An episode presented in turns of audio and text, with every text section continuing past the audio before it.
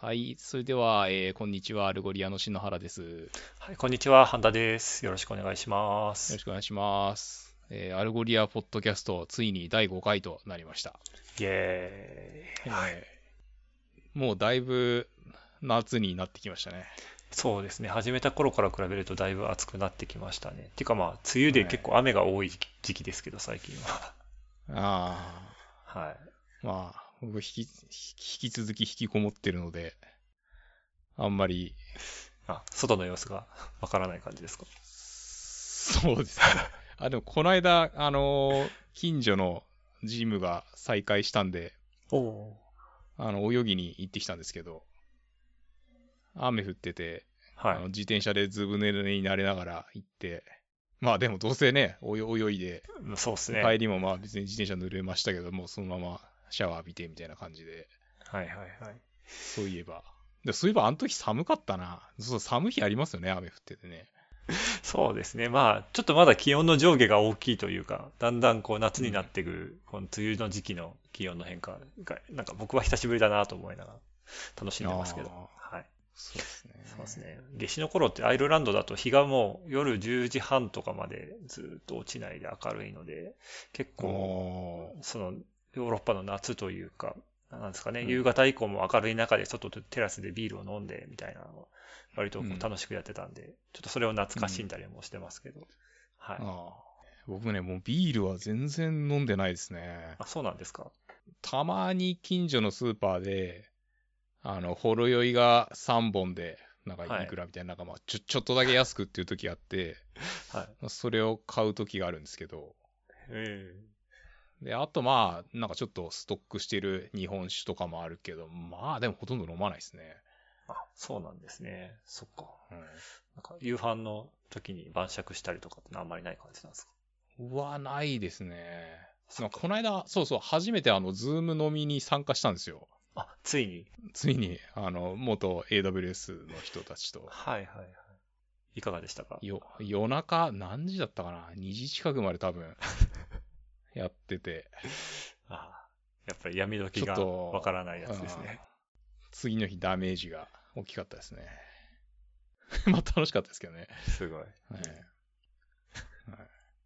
あ、そう、僕ね、あの、これ、エ ATEM ミニっていうんですかね。はい。がついに届きましてですね。で、えっ、と、ソニーの RX100 Mark IV っていう、これいつだったかな？多分 5, 5年ぐらい前に買ったはい。あのデジカメがあるんですけど、まあそれと、えー HDMI 接続してですね、はあの、ちょっと無駄にいいウェブカムみたいな感じで、まあ今も、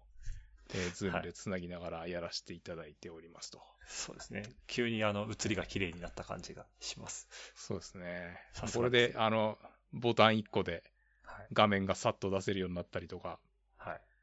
あの、右上に自分の、こうなんですかあの、画像を出しながら、あのスライド出して紹介するとかもできるようになったんで、まあちょっと、ええこう YouTuber 業がはかどりそうな。そうそうそう、あの、ユニファイドインスタントサーチ e コマースっていう、まあプ、プロダクトっていうか、が Algolia にあって、まあ、それの紹介ビデオを、あの、まあ、作りましょうっていうことになってるので、ぜひこちらを活用して、あの、作っていきたいなと思っていますっていう感じですね。でも、半田さんも、あの、ヘッドセット、届きましたよね。そうですね。あの、ヘッドセット、まあ、録音用にマイクが僕も欲しいなと思ってたんですけど、いろいろ悩んだ挙句、一番通り回しの良さそうな、あの、ゲーミングヘッドセットを買ってしまいました。で、とりあえず初収録ってことで、どんな音で撮れてるのか、ドキドキしながらやってますけど。うん。そうですね。なんかいろいろこうゲーミングなんで、蛍光グリーンだったりとか、耳がついてるやつだったりとか、いろんなモデルがあったんですが、まあ、割と、うんえーまあ、自宅で使うのもあって、無難な黒色にしてしまいました。ゲームの配信はしないですか？今んとこまだちょっとそこまでの機材が揃ってないんで、もう少しいろいろ考えてから。やります。はい。で、どうですか？車、納車されて。はい。おかげさまで、先週の金曜日のジューンティーンスを活用して、無事、あの、うん納車に行ってきて、今のところ1週間ぐらいですけど、調子よく走ってますね。なんかうん、初めてのハイブリッド車なんですけど、こう、フロントのパネルのところにいっぱい燃費表示みたいなのがたくさん出てきて、うん。まあ、今回のドライブはお前こんぐらいの燃費だったぞみたいなのをいちいち教えてくれるんですけど、はいはいはい。なんていうか、どうやったらそれがこううまい、いい感じの燃費で走れるのかがまだツボがつかめなくて、いろいろちょっとうんどうやったら燃費のいい走りができるか模索中な感じです。はい。まあ、近所があの山道なんで、どうしてもこうアクセル踏まないと帰り道とか行ったりとかして、はい。で、まあ絶対これはガソリン燃やしてるよなと思いながらも、登らないとしょうがないんで踏むんですけど、うんまあその辺のコツとか、はい。もう少し勉強しないとなって感じですね。はい。なるほど。そちらは何かお出かけとかされてます、あ僕はあの、えっ、と、先週末に千葉の、これなんだ、し、止水でしたっけ？止水の、酒水？酒水でしたっけ？し止水かな？はい。はい。の アウトレットに行ってきたんですけど、はい。まあ、あのーなんていうんですかね、結構もう人多くって、まあ普通に賑わってる感じで、でもまあなんかその各店舗ごとにあの消毒してくださいみたいなやつがあって、で、まああの僕大体そのアウトレット行くと、そのナイキのお店でそのスニーカーとか見に行くんですけど、はい。でナイキのお店行こうとしたら、なんかすごい人が並んでて、で行ったら、あのーなんか事前受付が必要ですみたいな感じで、で、事前受付したら、なんかその LINE にななんかメッセージが来て、はい、で、えっと、入店 OK になったら、またここの LINE にメッセージで通知しますんで、みたいな感じで、で、慌てて、あの、普段もう LINE 全部ミュートにしてるんですよ、 notification を。あ、はいはいはいはい。だけど慌てて全部オンにして、で、それでなんか、LINE のメッセージが来るたんびになんかいちいちこうチェックとかしてたんですけど、結局2時間ぐらいかかっ、て、で、ようやくおお店の中に入ったけど、まあ何も買わないで出てきたみたいな感じでしたね。えーでもまあ、あのー結構他のお店も、なんだろう、あのーここのとこずっとお店開けられなかったから、とにかくはいもう在在庫今さばかないとやばいんですよみたいな会話をしてるのとか聞こえたりして、まあ割とですね、なんかこうはい、リーズナブルな、あの、感じで、まああんまりもう家の収納がないんだけど、まあちょいちょい買い物してきちゃいましたね。まあ、つい買っちゃいますよね。うん。セールシーズンだし、いろいろ安くなってるの。を見かけるんで、そうそうそう。気にはなるんですけど。ですね。うんまあ僕も昨日あの近所の焼肉屋行ってきたんですけど、やっぱりその名前と番号、電話番号を書いといて、で、うんその入り口のところではもう待たないで、やっぱ車に戻って待っててね、電話で呼び出すからって言われて、で、まうんあその後順番が来たら電話で普通に呼び出し来たんですけど、やっぱり電話取り損ねそうになったりとか、まあドキドキしたりもうんしつつ、はい。まあ店内もね、2テーブルに1組ぐらいしか入ってないような感じで運用してましたしう、んなんかこうお店がいろいろ開いてはいるものの、まあそのお店で食べるみたいな体験もちょっとずつなんか前とは変わってきちゃってるのかな、みたいな感じが、うんはい、してます。で僕もこない、でもまあどうですかね。この、僕中野区に住んでるんですけど、はい。中野区のお店は割ともうあんまりそんなすごいこう隣の人と一席ずつ上げてみたいな感じではないように見えますけどね。あ、そうなん割とですか。普通に、はい。じゃあ結構場所によってとかお店によってというか、その辺は違いがあるかもしれないですそう、だからまあ、ちょっとちらっと見て、なんかあんま人多そうだなと思ったら、ちょっと他のとこ行こうかな、みたいな、まあなんか、極めて日本人的な、はい。あのい ええ、感じで。や、わかりますね。はいええ混雑見ちゃいますね。そうそうそう。で、まあ、あの、我々もこうやって毎週、ポッドキャストをやってるわけなんですけど、あのーはいまあ、 Contentful さんと一緒に、まあ、 Algolia も、えっと、 DreamStack っていう、まあ、英語のポッドキャストやってたりするんですけど、半田さん、あの、 DreamStack って聞いてます？えっ、と、初回だけちょろっと聞いた感じで、その、うんその後はあんまり聞けてなくて、はい。あんまちょっと、ポッドキャストの消化ペースが最近遅くて困ってます。はい。ああ。まあ、あの、まだ2回しか多分やってないと思うんですけど、あの、僕もですね、あの、そう、冒頭に、あの、この間き、あの、プール行ってっていう話したんですけど、はい。もともとその、ジョギングするときに、ずっといろんな、あの、 Audible で本聞いたりとか、はいポッドキャスト聞いてたんですけど、ちょっとまたそのプールの方に軸足を移していこうとする中で、あそうすると、あの、ポッドキャストいつ聞こうかなみたいな。いや、まあ別にい家で聞きゃいいんですけど、な、なんかちょっとだ、ダメなんですよね。なんかこう、音楽とかもそうなんですけど、はい。あの、そういうこう言葉とか歌詞とかがあるやつだと、なんかこう集中できなくなっちゃうんですよね。なんかそそっちにこう気を取られてしまって。いやすごいわかります。はい。なんか僕もだから、前は通勤の時に自転車こぎながらずっとポッドキャストを聞いてたんですけど、うんやっぱり20分とか30分とかまとまって聞けるんでよかったんですけど、最近はなんか、家事するとき、皿洗ってるときとかにちょっと大きめの音でかけたりとかして、はい。うんで、まあ黙々と手を動かしながらやるぐらいの感じで、はいはい。仕事しながらだと結構難しい、聞くの難しいなと思います。うん。で、まあ、そんな感じで、えっと、最近の Algolia ニュースみたいな、あの、そういうのも紹介したいなと、えー今日は思っていて、えっと、Salesforce Commerce Cloud B2C ですね。あの、Salesforce さんがやってる、まあ、えっと、インターネットショッピングサイトを運営するための、まあ、ソリューションっていうか。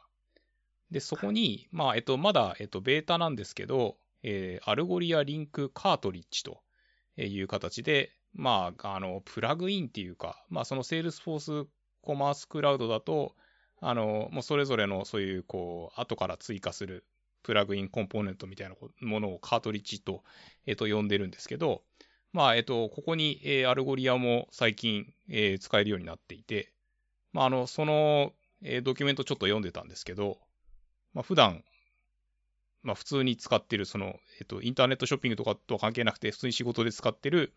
まあ、その Salesforce の UI を使って、えー Algolia の、その、コンポーネントが入った ZIP ファイルを、えーデプロイして、えーそこから設定するみたいなのが結構新鮮な感じだったんですけど、まあ、だ逆に、その、 Algolia に、えー indexing するところまでできてしまったら、まあ、あとは、その、 InstantSearch とか普段使ってる人だったら、えー馴染みのある感じで、えー直感的にお使いいただくことができると。で、まあもちろんそうすると、あの、 Algolia の Analytics 使ったりとか、あの、そのデータを使った AB テスティングとか、あの、パーソナライズとか、えー先週お話ししたような内容を、まあ、えー活用していただくことができるっていうところで、あのー結構、その Salesforce Commerce Cloud を日本でどれぐらいの方があのご利用になっているかっていうところはあるかなと思うんですけれども、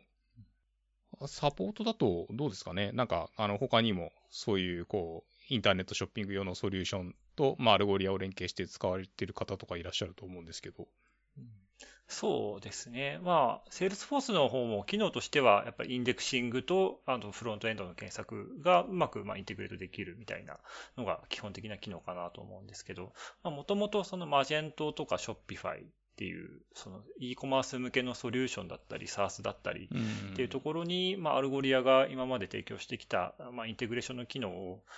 と、まあ、その、なんか積み上げてきたノウハウみたいなものが結構いい感じに活かされているかなという雰囲気で、はい。あの、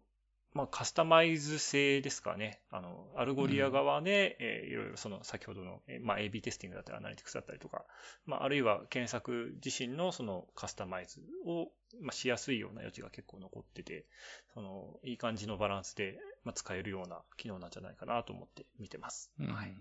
そうですね。なんか、こう、Shopify とかご利用の方、たまに日本でもお見かけしますよね。で、えっと、続いて、えーまあ、 Algolia の Google Analytics との連携っていうところで、まあ、あの、僕も Google Analytics よく使ってるんですけど、まあ、これ、えっと、ある、えー Google Analytics のこうデータを持ってきて、まあ、その内容で Algolia のあのレコードを更新してあげる。例えば、えーカスタムランキングに、えーまあ、よりそのアクセスが多い、URL が、えーまあ、より上位に表示されるようにとか、まあなんかそういうことができるわけなんですけど、こういうところって、あの、ご利用いただいているお客さんって多いですかね？そうですね。まあ、あんまり、まあ、そんなにしょっちゅう聞かれるっていう内容ではないかなとは思うんですけど、やっぱりがっつりうん Google Analytics 使ってるお客様はそっちに寄せたいっていうまあ方もいらっしゃるようで、えうんー。そうですね、その Algolia の、まあ、レコード自体に、えー、いろいろデータ追加していくような方法もありますし、あとはその InstantSearch 側ですね。うん、で、その Google Analytics のイベントを送るときに、えーとまあ、追加の情報で、例えばそのサイトサーチって Google Analytics 側でサイト内検索の情報を活用するような機能があるみたいなんですけど、まあ、そこにInstantSearch からうまく情報を送ってあげたりとか、まあ、そういうあたりも、まあ、 Algolia としては対応してて、えー、カスタマイズできますよ、みたいなお話を差し上げることはまあ、たまに あるかなって感じですね。うん。うん、まあ、こうやって、あの、他のいろんなソリューションと組み合わせて、まあ、より、なんですかね、こう、統合的に、えー、良いユーザー体験が提供できるっていうのは、まあ、素晴らしいことなんじゃないかなと思うんですけれども、で、次に、あの、ちょっと最近よく見かけるっていうか、まあ、 Algolia のユースケースとして、あの、 Jamstack ですね。あの、まあ、そういうこう JavaScript を使って、えーまあ、サイトをこうスタティックにこう作るみたいな、えーと、ケースって増えてきてるのかなと思うんですけれども、まあ、あの、先ほど紹介したあの Contentful さんと一緒にやってるポッドキャストっていう文脈でも、まあ、あの、 Algolia としてはそういうこう static site generator をえー、使ってるところに組み込んでもらうみたいな、えユースケースも増えてきていますと。で、まあそういうあの、スタティックなサイトを作るときですね、あの、 GraphQL を使うっていうようなケースが、まあ多いのかなと思ってて、で、まあ最近だとその、グラフ CMS なんていうサービスもあったりするわけなんですけど、まあそうやってこの、えっ、ー、と、スタティックなサイトを作るときに、まあいろんなところデータベースにアクセスしたりとか、まあ API 叩いたりとか、まあそういうの大変なので、えー、まあそのジェネレーターから見ると、その1個のグラフ QL サーバーにアクセスすれば、まあ、欲しい情報が全部取れるみたいな、あのー、そういう構成が、まあ、流行ってるのかなっていうところで、あの、先日、あの、Facebook がですね、あの、こうどうやって、こう、グラフ QL を、こう、生み出して、まあ、広めてきたかみたいな、まあ、そういう、こう、開発秘話みたいな、えっ、ー、と、ドキュメンタリーを、えー、日本語でまとめてみたりしたんですけど、あの、まあ、今も、あの、プリズマデーっていう、まあ、そのグラフ QL のソリューションやってる会社のオンラインカンファレンスとかやってるんですが、まあ、そのグラフ QL 来てるのかなと。で、まあ、あの、そんなこんなで、あの、先日、グラフ QL サーバーを、まあ、あの、タイプスクリプトですね。まあ、よりそのタイプセーフに、えー、かける。まあ、それで、こう、JavaScript にコンパイルしてくれるみたいな、えー、そういう、こう、チュートリアルを試してみたんですけど、なんていうか、あの、まあ、私と半田さんはもともとそのクラウド業界にいた人間として、まあ、あの、フロントエンドの実装っていう観点で見たら、あの、スタティックなファイルをバッと作って、それを CDN に置いたら OK みたいなのって、あの、結構いろいろ、こう、今までだったら、その上限緩和申請してもらってとか、まあちょっと、あの、プリウォームがどうのみたいとか、なんかそう、そういう世界だったと思うんですけど、まあだいぶ世の中、あの、変わってきてるなと。で、まあ多分、ね、はい、で、そういうところって、例えばそのショッピングカートとかも、まあそれ用のソリューションを組み合わせて使ったりとか、あのまあなんかこう、そういうこう新しいそのフロントエンドがあって、まあいろんなソリューション組み合わせて、まあグラフ QL 使ってみたいなのとかって、あのこれから加速していきそうなところなのかなっていうふうに思うんですけど、で、まあ、そんな中で、じゃあ、その、 Algolia の検索っていう文脈だとどうだっていう話なんですけど、まあ、あの、 Algolia の、えー、検索エンジンは、まあ、基本的に、その、 static site generator で、まあ、そのジェネレートされる、まあ、コンテンツっていうか、情報を、えー、 Algolia に、こう、インデクシングしてもらうと。で、まあ、ひょっとしたら、その、サイトでは非公開の、その、在庫数を、あの、カスタムランキングのために、まあ、含めたりするかもしれないですけど、まあ、基本的には、その、え外部に公開する、えコンテンツを、まあ、そのまま、えっと、 Algolia に、え食わしてやると。で、え検索するときは、まあ、そのスタティックなサイトに含めてもらった、まあ、 Algolia の、あの、例えばその InstantSearch っていうライ、まあ、JavaScript のライブラリーの、えー、ウィジェットを使って、えー、まあ、 Algolia のサーバーに直接そのブラウザからアクセスして、で、まあ、返ってきた結果は、まあ、その JavaScript とかスタイルシートを使って、まあ、いい感じに表示してやるみたいな、えー、そういう流れなのかなと。で、まあ、そうなった時に、まあ、あの、 Algolia の検索自体は、別にそのグラフ QL とか、まあ、経由、まあ、してもいいかもしれないですけど、やっぱりそのブラウザから直接 Algolia 呼んでもらった方が、まあ、その、そこのために徹底的にスピードにこだわってたりとか、あの、 InstantSearch のユーザビリティとかにもこだわってたりするので、なんでまあ、あの、あまりそのグラフ QL 限らずですけど、まあ、やっぱりそのウェブサイトとか、まあ、そのスマートフォンのアプリの、あの、クライアントから直接 Algolia 呼んでいただくっていうのが、えっと、おすすめで、で、まあ、私たちはそれを、あの、 front-end implementation って呼んでるんですけど、あのー、なんだろう、まあ、そのたまに、えっ、ー、と、そういったお問い合わせとかいただくんですけど、まあ、できれば、あの、直接ですね、えー、呼び出していただきたいなと。まあ、もちろん、あの、お客様のそのサーバーから Algolia を、えー、呼び出していただくみたいな、まあ、そのことを我々、その back-end implementation とか呼んでるんですけど、まあ、そうすると、そのお客様の方で、あの、 Algolia の検索結果のキャッシュができたりとか、まあ、あの、いろいろその検索結果によって、あの、他のデータをそのサーバーで一時的にこうマッシュアップして、えー、クライアントに返すとかもできると思うんですけど、あのー、まあそういった中で、あのー、まあ、まあ、多分 Algolia の人間としては、そのフロントエンドから直接っていうのがいいのかなと思うんですけど、どうですかね？なんかそういうお問い合わせとかってサポートはありますかね？そうですね。こちらで見かけるものとしては、それなりに、まあ、バックエンドで使ってらっしゃるお客様もユースケースとしては、まあもちろんフロントエンドがメインで多いっていう前提ですけど、ある程度バックエンドで使ってらっしゃるお客さんは、まあいらっしゃって、でも、うん、まあやっぱドキュメントとか読んでても、フロントエンドおすすめですよっていうのは基本的には明示的に書いてあるところではあるので、まあそうですね。やっぱり InstantSearch とかガリガリ使えるのは、そのフロントエンドの大きなメリットの一つかなとも思うんで、ぜひ、まあそこはフロントエンド使ってっていただく方向で検討いただけるといいかなっていうのをよくお問い合わせをまあご案内するかなって感じですね。うん。で、まあなんかそのフロントエンドから直接っていうのがよりその static site generator みたいなところと親和性があるのかなと、はいえいうように思います。と、えー、そんな感じで、で、次にですね、そろそろ、え今回のメイントピックである、まあ、あの、 Algolia による、えー、AI 活用とえー、言ったところの、えー、テーマに入っていきたいなと思うんですけど、まあ、あの、先日、えー、 Algolia によるスマートな検索の実現のための AI 活用法っていうブログを、まあ、あの、翻訳して、えー、なんだ、 publish したんですけど、えー、こちら、えっと、半田さん、どんな感想っていうか、ど、ど、どんな感じですか、はいそうですね。まあ、記事としては結構あの網羅的なというか、包括的なというか、その、検索における AI っていうか、まあ、機械学習っていうか、その辺の技術の使い方、まあ、どういう難しさがあって、 Algolia はどんな風なことを今やってますみたいなことをきれいに多分あのまとめた記事だと思うんですけど、そうですね。まあ、検索分野ではやっまあ、昔からそのディコンパウンディングとか形態素解析とか結構自然言語処理周りで、まあ、ちょっとした泥臭さがあるようなところから、まあ、機械学習が使われてきてるっていうのは、まあ、しっかり抑えてましたし、まあ、それに加えてその音声認識みたいなちょっと先端っぽい技術の部分まで、まあ、幅広くこう、まあ、プロダクトに組み込もうとしてるのが結構見えてきて、その、まあ、全体を俯瞰するっていう意味では面白い記事だなと思って、一通り読ませていただいてます。うん、はい。まあ、なんか、あの、言葉の使い方っていうか、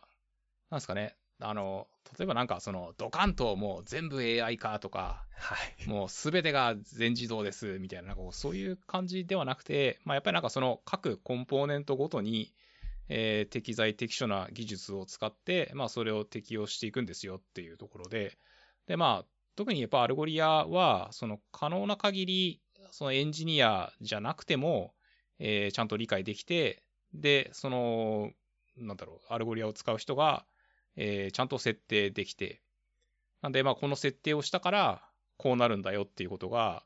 あの、まあ、 transparent っていうような言い方をしてますけれども、まあ、その透明性っていうか、まあ、あんまりそのな中が何やってるか分かんないみたいなことにならないように、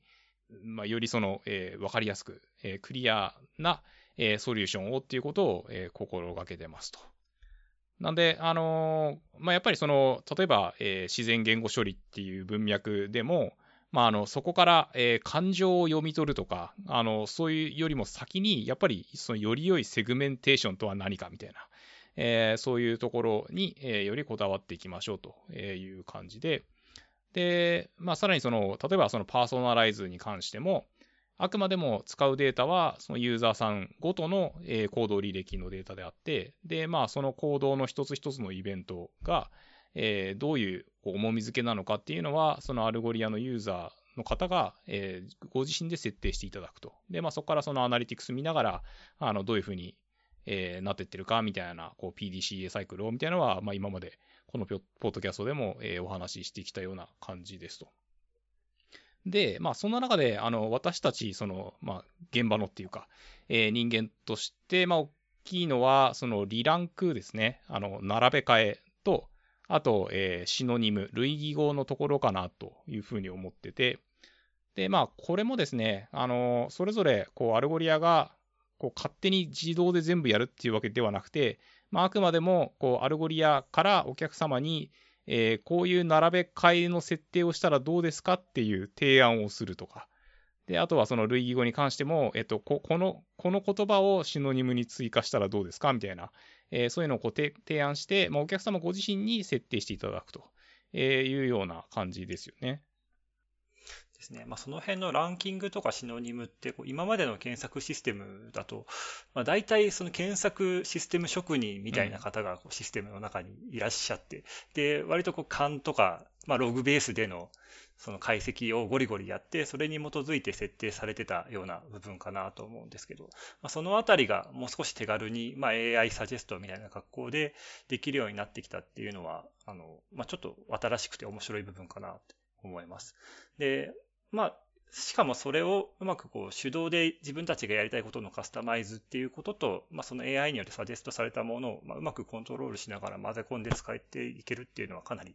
便利なんじゃないかなと思いますし、まあ、この間、あの、その初めて InstantSearch で、まあ、音声検索の、まあ、お問い合わせいただいたんで、どういうふうになってるのかなって、まあ、使ってみようかなと思って入れてみたんですけど、あの、本当に他の機能と全く同じ感じで、1個ウィジェットパコッと追加するだけで、まあ、ちょちょっとその、パラメータ入れてあげると、もう簡単に UI に音声検索用のボタンが、まあ、現れて使い始められちゃったんで、やっぱそのあたりの手軽さも、なんだろう、並行して提供できてるっていうのも、その今までの Algolia の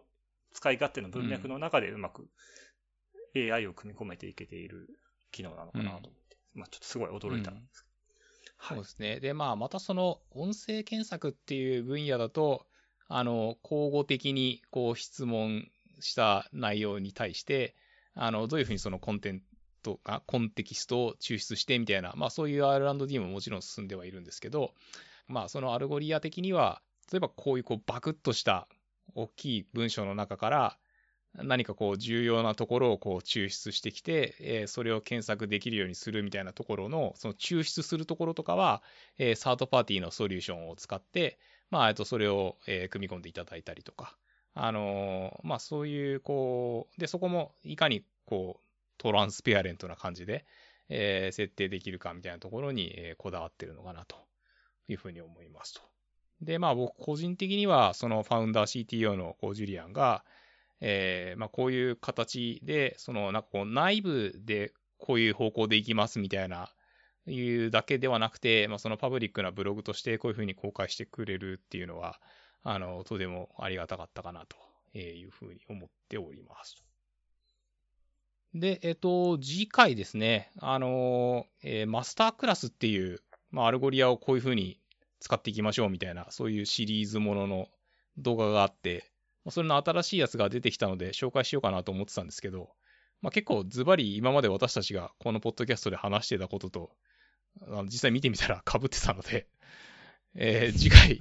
どうしようかなという感じなんですけど、まあ、あの、 Algolia 事例っていうところで、えー、 ManoMano と、えー、 Vestiaire Collective って読むんですかね。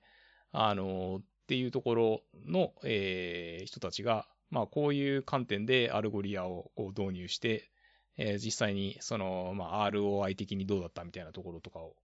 あの、紹介してくれてるあと、ウェブセミナーとかあったので、まあ、その辺とか紹介させていただきつつ、まあ、あと、えっと、 Vue InstantSearch のバージョン3が、えー、出たりしているので、まあ、あの、その辺とかをこうご紹介していければいいかなと。いうふうに思っています。